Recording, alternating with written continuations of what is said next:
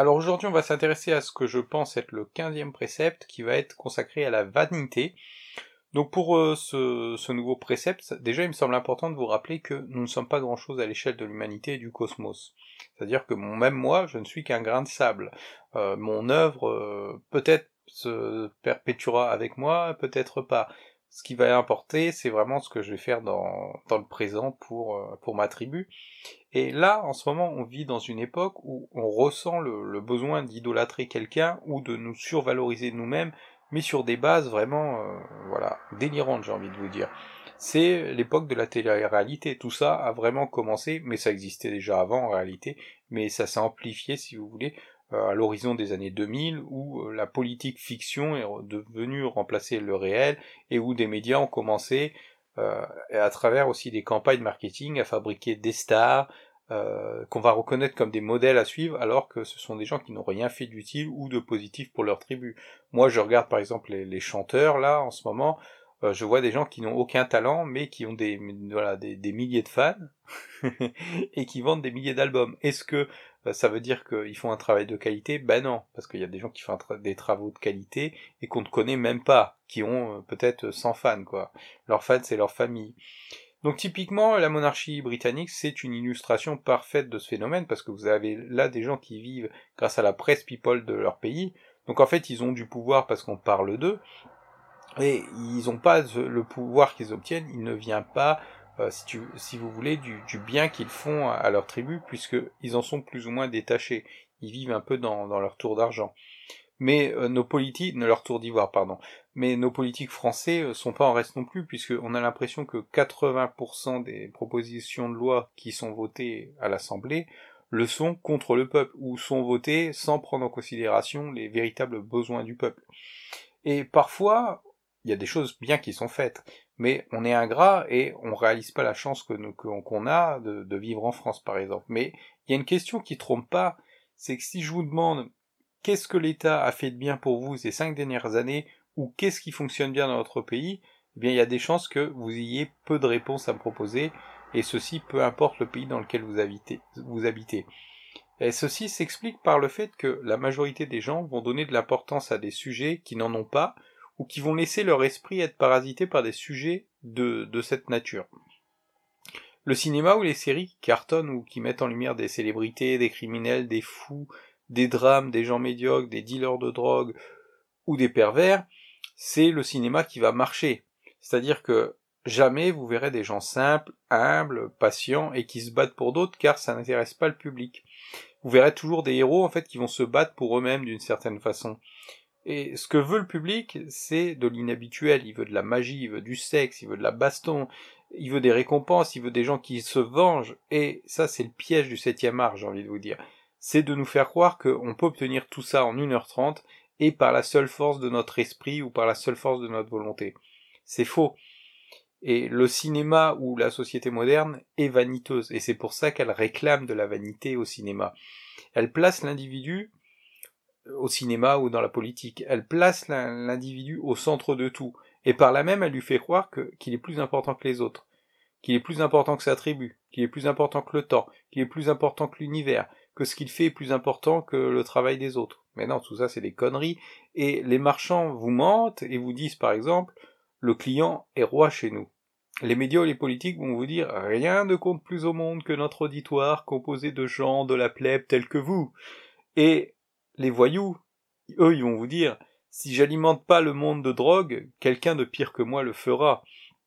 Mais comme vous pouvez déjà l'imaginer, toutes ces choses sont des foutaises, parce que tout ce que font les gens, c'est chercher à flatter leur ego, avoir un reflet positif d'eux-mêmes chez les autres. Toute l'origine des actions des, gens qui sont égoïstes ou des gens qui sont individualistes, c'est ça.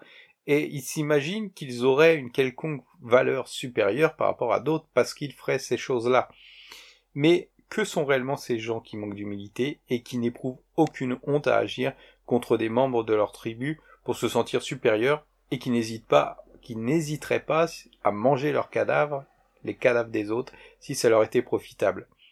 Alors face à ce monde moderne qui se dit progressiste, moi je ressens souvent une forme d'incrédulité et même de stupéfaction pour être honnête. Comment peut-on être aussi bête, aussi ignorant et justifier notre nihilisme par une pseudo-forme de logique? Parce que les nihilistes font toujours ça. Ils retournent la logique, ils utilisent les sophismes. Et on a voulu tuer Dieu, surtout les nihilistes, hein, pour remplacer, euh, pour le remplacer, pardon, par un vide intersidéral. Et moi, je suis pas croyant moi-même, mais je me dis parfois que on a voulu tuer Dieu en fait pour donner libre champ à l'individualisme, l'égocentrisme, l'immoralisme, vous voyez, tout ce qui va contre la vertu en quelque sorte. Et comme il n'existe plus de religion dominante, chacun de nous a créé des sortes de néo-religions ou de néo-cultures pour combler le vide, parce que Dieu c'est quand même essentiel. Et on a besoin de croire quelque chose de plus grand que nous. Et le problème, c'est que ces néo-religions, qu'on les appelle communisme, libéralisme, spécisme, nazisme, universalisme, tous les trucs en isme, hein, euh, ne regardent dorénavant la, vie que sous le prisme individuel. Et ça, c'est terrible. Et c'est pour ça que moi, si vous devez adopter une néo-religion, je vous recommande d'adopter le tribalisme. C'est vraiment quelque chose que, dont je parle à travers tous ces guides audio. Mais quand vous, vous êtes toujours donc dans ce prisme individuel, vous oubliez que le but dans l'existence, c'est pas de briller, c'est pas de nous prétendre meilleurs que d'autres ou de prouver aux autres qu'ils ont tort. Je veux dire, tout ça, c'est accessoire en réalité. Nous oublions que notre but dans la vie, c'est d'engendrer, protéger et perpétuer la vie au sein de notre tribu. C'est à ça qu'on sert. C'est notre quête sur Terre, notre vraie quête. Il n'y en a pas d'autre. Tout le reste, c'est des choses que nous inventons. Et peu importe ce que nous croyons, peu importe ce que nous faisons, du moment qu'on répond à ce but. L'individu et sa personnalité ne comptent pas en tant que tel. C'est-à-dire que vous devez l'effacer de votre esprit. Vous devez effacer de votre esprit tous les concepts de réputation, de est-ce que voilà la personne m'a humilié, est-ce que ceci, est-ce que cela? Non, on s'en fout de ça. Ce qui est important, c'est l'action que vous allez faire. Donc au service de votre tribu, j'arrêterai pas de le répéter, mais aussi euh, pour devenir plus fort vous-même et rendre votre tribu plus fort. Prenons l'exemple par exemple de Zinedine Zidane. Zinedine Zidane, euh, les Français ne l'aiment pas ou ne, le détestent pas parce qu'il est d'origine kabyle, ni même parce que euh, il fut un, mauvais ou un excellent joueur de football. On lui a même pardonné son, coup de boule en, finale de Coupe du Monde. En fait, on aime Zidane parce qu'un soir d'adversité face au Brésil en Coupe du Monde, il a permis à notre tribu de triompher.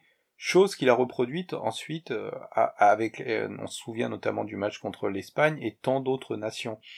Donc il peut bien pratiquer le chamanisme si ça lui chante, du moment que ses actions ne vont pas à l'encontre de notre tribu, on l'aimera ce type-là. Nous aimons et respectons ceux qui nous permettent d'obtenir des avantages compétitifs ou de devenir meilleurs. Il n'y a pas d'autres règles dans l'univers. Et du moment que ces gens nous font gagner, qu'ils pensent être, ceux qu'ils croient ou ceux qui ne, ceux, ceux qu'ils sont n'a pas d'importance à nos yeux. Et ça, c'est l'une des pirouettes mentales qu'utilisent les gens qui se comportent mal ils tentent en fait de nous rendre honteux de notre propre comportement. En fait, c'est eux qui sont vaniteux et ils mettent l'opprobre sur, nous, en fait, alors que c'est eux qui sont en faute. Ils vont vous dire, par exemple, euh, vous ne m'aimez pas parce que vous êtes des racistes.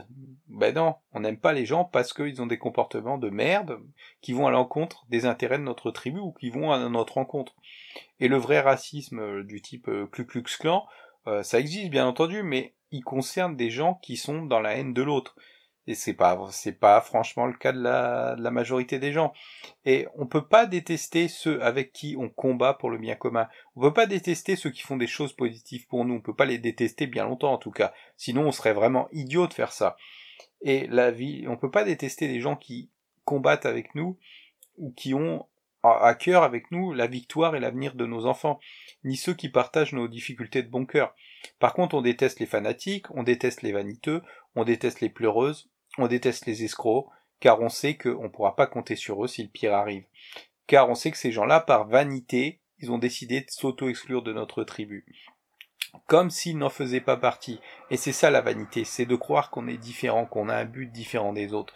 Alors que non, il n'y a rien de plus grand que nous, il n'y a rien de plus grand que la vie, et notre but, c'est de propager la vie pour qu'elle puisse continuer, et de la préserver, et d'aider les gens à croître. C'est aussi simple que ça.